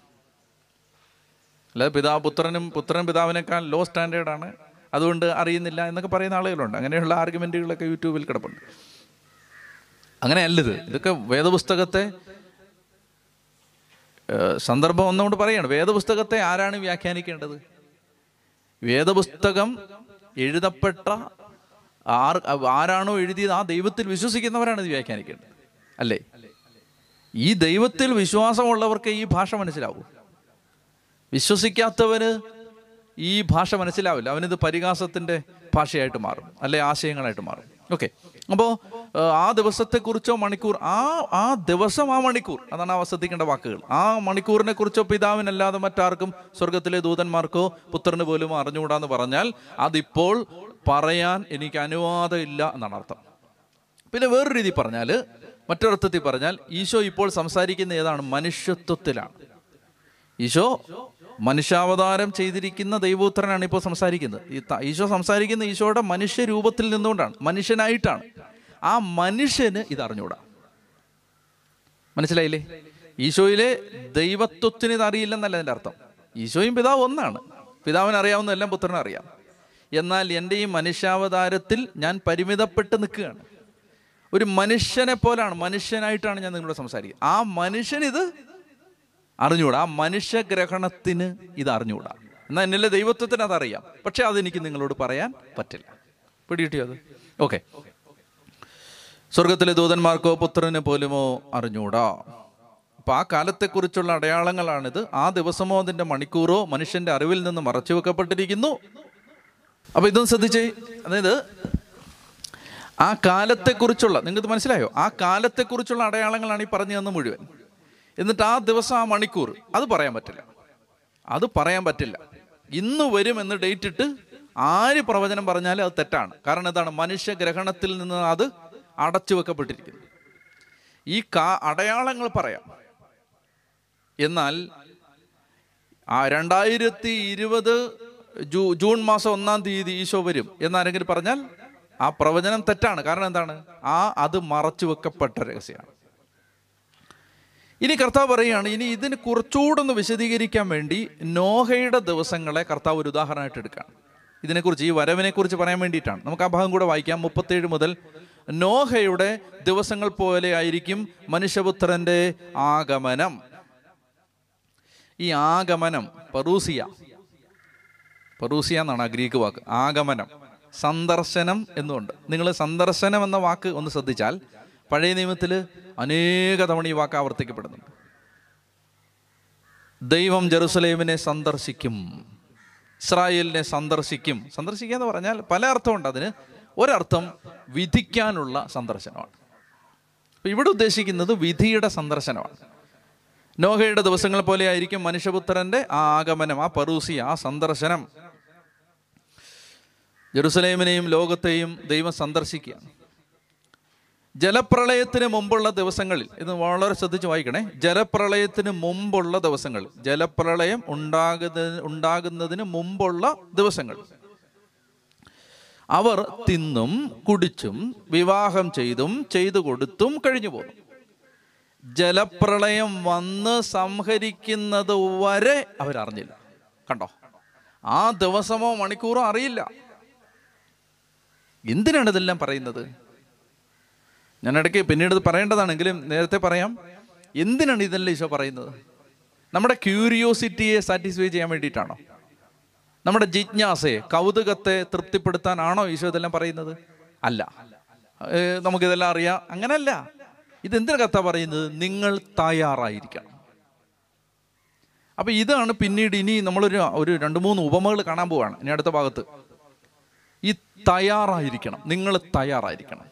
രണ്ടാമത്തേത് നിങ്ങൾ ഈ സംഭവങ്ങൾ കാണുമ്പോൾ നിങ്ങൾ അത്ഭുതപ്പെടരുത്. ഇതൊക്കെ ഞാൻ നേരത്തെ പറഞ്ഞിട്ടുണ്ട്. മനസ്സിലായോ? ഒരു കാര്യം എന്താണ്? നമ്മൾ റെഡി ആയിരിക്കണം. എപ്പോഴും തയ്യാറായിരിക്കണം. കാരണം ആ ദിവസമോ മണിക്കൂറോ ആർക്കും അറിഞ്ഞുകൂടാ. ഈ അടയാളങ്ങളൊക്കെ പല വിധത്തിൽ സംഭവിക്കുന്നുണ്ട്. അപ്പോൾ ഏത് സമയത്തും വരാം. ഏത് സമയത്തും ആ വരവ് ആ ദൈവത്തിന്റെ സന്ദർശനം നടക്കാം. എന്നാൽ അതിനെക്കുറിച്ച് ആ ദിവസത്തെക്കുറിച്ച് അറിഞ്ഞുകൂടാ അതുകൊണ്ട് നിങ്ങൾ എന്ത് ചെയ്യണം? നിങ്ങൾ തയ്യാറായിരിക്കണം. രണ്ടാമത്തേത് ഇത്തരം സന്ദർഭങ്ങൾ ലോകത്ത് നടക്കുമ്പോൾ ഇത്തരം സംഭവ വികാസങ്ങൾ ലോകത്ത് നടക്കുമ്പോൾ നിങ്ങൾ അത്ഭുത പരതന്ത്രരാവരുത്. അപ്രതീക്ഷിതമായി എന്തോ സംഭവിച്ചാൽ എന്ന പോലെ നിങ്ങൾ നടുങ്ങരുത്. എല്ലാം ഞാൻ നേരത്തെ പറഞ്ഞിട്ടുണ്ട്. ഇതിനാണ് ഇത് പറഞ്ഞു തരുന്നത്. അല്ലാതെ നമുക്ക് ഇത് ആളുകളെ അത്ഭുതപ്പെടുന്നത് എനിക്ക് ഇതറിയാം ഞാൻ നേരത്തെ ഇതറിഞ്ഞാണ് ഇതൊക്കെ പറഞ്ഞ ആളുകളെ അത്ഭുതപ്പെടുത്താനല്ല ഈശോ ഈ പറയുന്നത്. നമ്മൾ മനസ്സിലാക്കിയിരിക്കണം. അപ്പോൾ കഥ പറയാണ് ജലപ്രളയത്തിന് തൊട്ട് മുമ്പുള്ള ദിവസങ്ങളിൽ നോഹ പെട്ടകത്തിൽ പ്രവേശിച്ച ദിവസം വരെ ആളുകൾ എന്ത് ചെയ്തു? തിന്നും കുടിച്ചും വിവാഹം ചെയ്തും ചെയ്തു കൊടുത്തും കഴിഞ്ഞു പോന്നു. എന്ന് പറഞ്ഞാൽ എന്താണ്? ഈ ലോക വ്യാപാരങ്ങളിൽ മാത്രം ഏർപ്പെട്ട് ജീവിച്ചിരുന്നു. അവർ ഒരിക്കലും കർത്താവ് വീണ്ടും വരുമെന്നോ ഒരിക്കൽ ദൈവത്തിന്റെ മുമ്പിൽ ഒരു വിചാരണ ഉണ്ടാകുമെന്നോ വിധി ദിവസം ദൈവത്തിന്റെ ന്യായാസനത്തിന് മുമ്പിൽ നിൽക്കേണ്ടി വരുമെന്നോ ജീവിതത്തിൽ ജന്മത്തിൽ ഒരിക്കൽ പോലും ചിന്തിച്ചില്ല. അവരുടെ ആകെ കൺസേൺ എന്തായിരുന്നു? തിന്നുക കുടിക്കുക വിവാഹം ചെയ്യുക വിവാഹം ചെയ്തു വിവാഹം ചെയ്തു കൊടുക്കുക പിന്നെ തിന്നുക കുടിക്കുക ഇത് ഇത്രയേ ഉള്ളൂ. എന്ന് പറഞ്ഞാൽ എന്താണ്? ഈ ലോക ലൗകിക കാര്യങ്ങളിൽ മാത്രമാണ് മനുഷ്യന്റെ ശ്രദ്ധ. വേറൊന്നിലും ശ്രദ്ധയില്ല. കഥാ പറയണ ഞാൻ ഇതെല്ലാം പറയുന്നത് എന്താണ്? ആർക്ക് ഈ സമയം അറിഞ്ഞുകൂടാ. ഞാനിതാ എന്റെ മനുഷ്യത്വത്തിൽ നിങ്ങളുടെ അടുത്ത് നിൽക്കുകയാണ്. എന്റെ ദൈവത്വത്തിൽ എനിക്കിത് അറിയാം പക്ഷേ എനിക്കിത് നിങ്ങൾക്ക് പറഞ്ഞു തരാൻ അനുവാദവും പിതാവ് മുദ്ര വെച്ച് അടച്ചിരിക്കുകയാണ്. അത് പറഞ്ഞു തരില്ല. പറഞ്ഞു തരാൻ പറ്റില്ല. അപ്പം നിങ്ങൾ എന്ത് ചെയ്യണം? നിങ്ങൾ തയ്യാറായിരിക്കണം. ജലപ്രളയം മുപ്പത്തൊമ്പത്. ജലപ്രളയം വന്ന് സംഹരിക്കുന്നത് വരെ അവരറിഞ്ഞില്ല. അപ്പം നമുക്ക് കേരളത്തിലുള്ളവർക്ക് പ്രളയത്തെക്കുറിച്ച് ഇനി ആരും പറഞ്ഞു തരണ്ട. നമ്മളോട് പലരും അല്ലെങ്കിൽ നമ്മൾ ടി വിയിലോ മാധ്യമങ്ങളിലോ അല്ലെങ്കിൽ നമുക്ക് നേരിട്ട് പരിചയമുള്ള സുഹൃത്തുക്കളൊക്കെ പറഞ്ഞു തന്നില്ലേ? നോക്കി നിൽക്ക് ഈ വെള്ളം വരിക. എന്റെ അടുത്ത് ശുശ്രൂഷകനായ ഒരു സഹോദരൻ പറഞ്ഞത് അദ്ദേഹം കടയിൽ ജംഗ്ഷനിൽ നിൽക്കുന്ന സമയത്ത് ഒറ്റ ഓട്ടം അദ്ദേഹം ഈ ബഹളം കേട്ട് ഈ ഈ ആന ഓടി അദ്ദേഹം ഓടിക്കൊണ്ടിരിക്കുമ്പോൾ തിരിഞ്ഞു നോക്കുമ്പോൾ കാണുന്നത് നിന്ന സ്ഥലം ഒഴുകി പോവാണ്. അപ്പൊ ഇത് വേഗം നടക്കുന്ന കാര്യം നോക്ക് നമ്മൾ കണ്ടതല്ലേ? കേരളത്തിൽ നമ്മൾ കണ്ടതല്ലേ രണ്ടായിരത്തി പത്തൊമ്പതിൽ നോക്കി നിൽക്കെ ഒറ്റ സെക്കൻഡ് കൊണ്ട് വീട് ഒഴിയും ഉറ്റ ഉറ്റവരും പ്രിയപ്പെട്ടവരും എല്ലാം എല്ലാം നഷ്ടപ്പെടുക. അപ്പൊ കർത്താവ് പറയാണ് ജലപ്രളയം എന്ന് സമകരിക്കുന്നവരെ അവരറിഞ്ഞില്ല ഇപ്രകാരം തന്നെ ആയിരിക്കും മനുഷ്യപുത്രന്റെ ആഗമനവും. എന്തുപോലെ? നോഗയുടെ കാലത്ത് ജലപ്രളയം ഉണ്ടായതുപോലെ ആയിരിക്കും. അത് വേഗം നടക്കും. നമ്മൾ അതുവരെ തിന്നും കുടിച്ചും കല്യാണം കഴിപ്പിച്ചും ഒക്കെ ഇങ്ങനെ പൊക്കോണ്ടിരിക്കാതെ കല്യാണം കഴിപ്പിച്ചു എന്ന് പറയുന്നത് എന്താണെന്നറിയാം അതായത് മക്കളെ മക്കളുമായി ബന്ധപ്പെട്ട ഉത്തരവാദിത്തങ്ങൾ കുടുംബവുമായി ബന്ധപ്പെട്ട ഉത്തരവാദിത്തങ്ങളൊക്കെ ചെയ്ത് വേറെ ദൈവത്തെക്കുറിച്ചോ ഒരിക്കൽ മരിക്കേണ്ടി വരുമെന്നോ ഒരിക്കൽ ന്യായാസനത്തിന് മുമ്പ് നിൽക്കേണ്ടി വരുമെന്നോ ഒരിക്കൽ കർത്താവ് തന്ന എല്ലാ ഔദാര്യത്തിനും നമ്മൾ കണക്ക് കൊടുക്കേണ്ടി ഇതൊന്നും ചിന്തയില്ല. തിന്നുക കുടിക്കുക മക്കളുടെ കാര്യമെല്ലാം നോക്കുക കാര്യ ജീവിതം സുരക്ഷിത ഇതല്ല. നമുക്ക് വചനം ശ്രദ്ധിക്കാൻ സമയമില്ല വചനം വായിക്കാൻ സമയമില്ല ഒന്ന് മാറിയിരിക്കാൻ സമയമില്ല. എല്ലാം ലോകത്തിന്റെ കാര്യത്തിൽ മാത്രം. കർത്താവ് പറയാണ് ഇപ്രകാരം ജലപ്രളയം വന്ന് സമകരിക്കുന്നവരെ അവരറിഞ്ഞില്ല ഇപ്രകാരം തന്നെ ആയിരിക്കും മനുഷ്യപുത്രന്റെ ആഗമനവും. ഒത്തിരി തെറ്റിദ്ധരിക്കപ്പെട്ട വാക്യങ്ങളാണ് നമ്മളിനി വായിക്കാൻ പോകുന്നത്. എന്താണ്? ജലപ്ര ജല ജലപ്രളയം വന്ന് സമകരിക്കുന്നത് വരെ അവരറിഞ്ഞില്ല ഇപ്രകാരം തന്നെ ആയിരിക്കും മനുഷ്യപുത്രന്റെ ആഗമനവും. അപ്പോൾ രണ്ടുപേർ വയലിലായിരിക്കും. ഒരാൾ എടുക്കപ്പെടും മറ്റേയാൾ അവശേഷിക്കും. രണ്ട് സ്ത്രീകൾ തിരികലിൽ പിടിച്ചുകൊണ്ടിരിക്കും. ഒരുവൾ എടുക്കപ്പെടും മറ്റവൾ അവശേഷിക്കും. ഇത് നിങ്ങൾ മനസ്സിലാക്കേണ്ടത് ഈ അനേകം ആളുകൾ ഈ വചനത്തെ തെറ്റിദ്ധരിച്ച് മനസ്സിലാക്കിയിട്ടുണ്ട്. തെറ്റിദ്ധരിച്ച് മനസ്സിലാക്കിയത് എങ്ങനെയാണ്? ഞാൻ ആദ്യം നിങ്ങൾ വളരെയധികം നന്നായി ശ്രദ്ധിക്കണം. ഞാൻ ആദ്യം തെറ്റിദ്ധരിക്കപ്പെട്ട ആശയമാണ് പറയാൻ പോകുന്നത്. ഞാൻ ആദ്യം പറയുന്നത് ശരിയായ ആശയമല്ല. ഞാൻ ആദ്യം പറയുന്നത് സഭാപ്രബോധനത്തിന് വിരുദ്ധമായ തെറ്റിദ്ധരിക്കപ്പെട്ട ആശയമാണ് പറയാൻ പോകുന്നത്. എന്താണ് തെറ്റിദ്ധരിക്കപ്പെട്ട ആശയം? എന്താണ് ഇതിനെ തെറ്റിദ്ധരിക്കപ്പെട്ട തെറ്റിദ്ധരിച്ച് മനസ്സിലാക്കിയത് എങ്ങനെയാണ്? അതായത് അങ്ങനെ പറയുന്നവർ വിശ്വസിക്കുന്നത് കർത്താവ് ഇനിയും രണ്ട് തവണ വരും. രണ്ട് തവണ വരുന്നത് എങ്ങനെയാണ്? കർത്താവിന്റെ വരവിൽ കർത്താവിന്റെ രണ്ടാം വരവിന് രണ്ട് ഘട്ടമുണ്ട്. എന്താണത്? കർത്താവ് ആദ്യം വരുന്നത് ഈ മഹാപീഡനം തുടങ്ങുന്നതിന് മുമ്പ് ഈശോ വരും. വന്നിട്ട് നീതിമാന്മാരെ എല്ലാം എടുക്കും. എടുത്ത് കർത്താവ് വനമേഘങ്ങളിൽ നിൽക്കും. താഴെ ഈ പീഡനം നടക്കും. താഴെ അവശേഷിക്കുന്നവരെല്ലാം നശിക്കും. നശിച്ചു കഴിയുമ്പോൾ കർത്താവ് ഈ എടുക്കപ്പെട്ടവരെയും കൊണ്ട് വീണ്ടും ഭൂമിയിലേക്ക് വരും. ഇത് ശരിയായ ആശയമാണോ? അല്ല. ഇതല്ല തിരുസഭയുടെ പ്രബോധനം. ഇതല്ല വേദപുസ്തകത്തിന്റെ പ്രബോധനം. മൊത്തത്തിൽ ഒരു വാക്യത്തിൽ നിന്നല്ല നമ്മൾ ആശയം ഉണ്ടാക്കേണ്ടത്. രണ്ടാം വരവുമായി ബന്ധപ്പെട്ട യുഗാന്ത്യവുമായി ബന്ധപ്പെട്ട യേശുവിന്റെ എല്ലാ പ്രബോധനങ്ങളും അപ്പസ്തോലന്മാരുടെ എല്ലാ പ്രബോധനങ്ങളുടെയും ആകത്തുകയായിട്ടാണ് നമ്മൾ ഇതിനെ മനസ്സിലാക്കേണ്ടത്. അപ്പോൾ യേശുവിന്റെ രണ്ടാം വരവിന് രണ്ട് ഘട്ടമില്ല മറിച്ച് ഇതൊക്കെ സംഭവിക്കുന്ന എപ്പോഴാണ്? ഇതൊക്കെ ഈ പീഡനത്തിന്റെ സമയത്ത് സംഭവിക്കുന്നതാണ്. മഹാപീഡനത്തിന്റെ സമയത്ത് ഒരാൾ അവശേഷിക്കും മറ്റേയാൾ നശിക്കും. ഒരാൾ എടുക്കപ്പെടുമെന്ന് ഉദ്ദേശിക്കുന്നത് ഒരാൾ നശിക്കും മറ്റേയാൾ അവശേഷിക്കും. ഇപ്പൊ രണ്ട് സ്ത്രീകൾ അല്ലെങ്കിൽ രണ്ട് പേര് വയലിൽ ജോലി ചെയ്തുകൊണ്ടിരിക്കുകയാണ്. അതിലെ ഒരാൾ നശിക്കും മറ്റേയാൾ ഓടി രക്ഷപ്പെടും. മലമുകളിലേക്ക് ഓടി രക്ഷപ്പെടും. നേരത്തെ ഈശോ പറഞ്ഞല്ലേ വയലിൽ ജോലി ചെയ്തുകൊണ്ടിരിക്കുന്ന സമയത്ത് ഓടിക്കോണം. അങ്ങനെ ഓടാൻ പറ്റാത്തവൻ നശിക്കും. അപ്പോൾ ഓടാൻ പറ്റാത്തവൻ എടുക്കപ്പെടും. മരണം അവനെ എടുക്കും. ഈ പീഡനം അവനെ എടുക്കും. പിടികിട്ടിയോ? മറ്റേ ആൾ ഓടി രക്ഷപ്പെടും. രണ്ട് സ്ത്രീകൾ തിരികലിൽ പിടിച്ചുകൊണ്ടിരിക്കും. അങ്ങനെ പിടിച്ചുകൊണ്ടിരിക്കുന്ന സമയത്ത് ഒരുവൾ എടുക്കപ്പെടും. ഇതൊന്നും ശ്രദ്ധിക്കാതെ തിരികലിൽ പിടിച്ചുകൊണ്ട് കുടുംബകാരിയൊക്കെ നോക്കി ഇങ്ങനെ ഇരിക്കുന്ന ആൾ എടുക്കപ്പെടുമെന്ന് പറഞ്ഞാൽ നശിക്കും. മറ്റേ ആൾ ഓടി രക്ഷപ്പെടും. രക്ഷപ്പെടും. അപ്പോ കർത്താവിന്റെ വരവിൽ ഇത് സംഭവിക്കും. ഈ പീഡനത്തിന്റെ സമയത്ത് ഇത് സംഭവിക്കും. അപ്പോൾ അവശേഷിക്കുന്നത് എടുക്കപ്പെടുന്നതെല്ലാം അധർമ്മികൾ എടുക്കപ്പെടും. ഇത് ശ്രദ്ധിക്കാതിരിക്കുന്നവരെല്ലാം എടുക്കപ്പെടും. എടുക്കപ്പെടുമെന്ന് പറഞ്ഞാൽ നശിപ്പിക്കപ്പെടും. വ്യക്തായോ അവശേഷിക്കും. ആരവശേഷിക്കും ഈ ഭൂമിയിൽ തന്നെ അവശേഷിക്കും. വനമേഘത്തിലെങ്ങുമല്ല ഈ ഭൂമിയിൽ തന്നെ അവശേഷിക്കും. ഈ പീഡനത്തെ കർത്താവ് പറഞ്ഞില്ലേ അവസാനം വരെ സഹിച്ചു നിൽക്കുന്നവൻ അവശേഷിക്കും. വ്യക്തായോ? അവസാനം വരെ സഹിച്ചു നിൽക്കുന്നവൻ അവശേഷിക്കും. അവൻ രക്ഷ പ്രാപിക്കും. അതാണ് ഈ പറഞ്ഞതിന്റെ അർത്ഥം. ഇപ്പൊ രണ്ടുപേർ വയലിലായിരിക്കും ഒരാൾ എടുക്കപ്പെടും. എടുക്കപ്പെടും എന്ന് പറഞ്ഞാൽ ആകാശത്തേക്ക് എടുക്കപ്പെടുമെന്നല്ല. ഒരാൾ നശിക്കും. മറ്റേയാൾ അവശേഷിക്കും. അപ്പൊ അവശേഷിക്കുന്നതാണ് തിരഞ്ഞെടുക്കപ്പെട്ടവർ. കേട്ടോ ശരിക്കും മനസ്സിലാക്കണം എടുക്കപ്പെടുന്നവരല്ല തിരഞ്ഞെടുക്കപ്പെട്ടവർ അവശേഷിക്കുന്നവരാണ് തിരഞ്ഞെടുക്കപ്പെട്ടവർ രണ്ട് സ്ത്രീകൾ തിരിയിൽ പൊടിച്ചുകൊണ്ടിരിക്കും ഒരുവൾ എടുക്കപ്പെടും. അവൾ നശിപ്പിക്കപ്പെടും മറ്റവൾ അവശേഷിക്കും. ആ അവശേഷിക്കുന്നതാണ് തിരഞ്ഞെടുക്കപ്പെട്ടവൾ. നിങ്ങളുടെ കർത്താവ് ഏത് ദിവസം വരുമെന്ന് അറിയാത്തത് കൊണ്ട് നിങ്ങൾ ജാഗരൂകരായിരിക്കണം. അപ്പോൾ നമുക്ക് ഈ ഒരു യൂണിറ്റ് ഇവിടെ അവസാനിപ്പിക്കാം. കർത്താവിന്റെ ആഗമനത്തിന് വളരെ പ്രധാനപ്പെട്ട കാര്യങ്ങളാണ് വീണ്ടും വീണ്ടും വീണ്ടും വീണ്ടും വായിച്ച് മനസ്സിലാക്കി നമ്മൾ കർത്താവിന്റെ ഹൃദയം ഈ ഒരു കാലത്തെക്കുറിച്ചുള്ളത് അറിയണം. ദൈവം നമ്മളെ അനുഗ്രഹിക്കട്ടെ.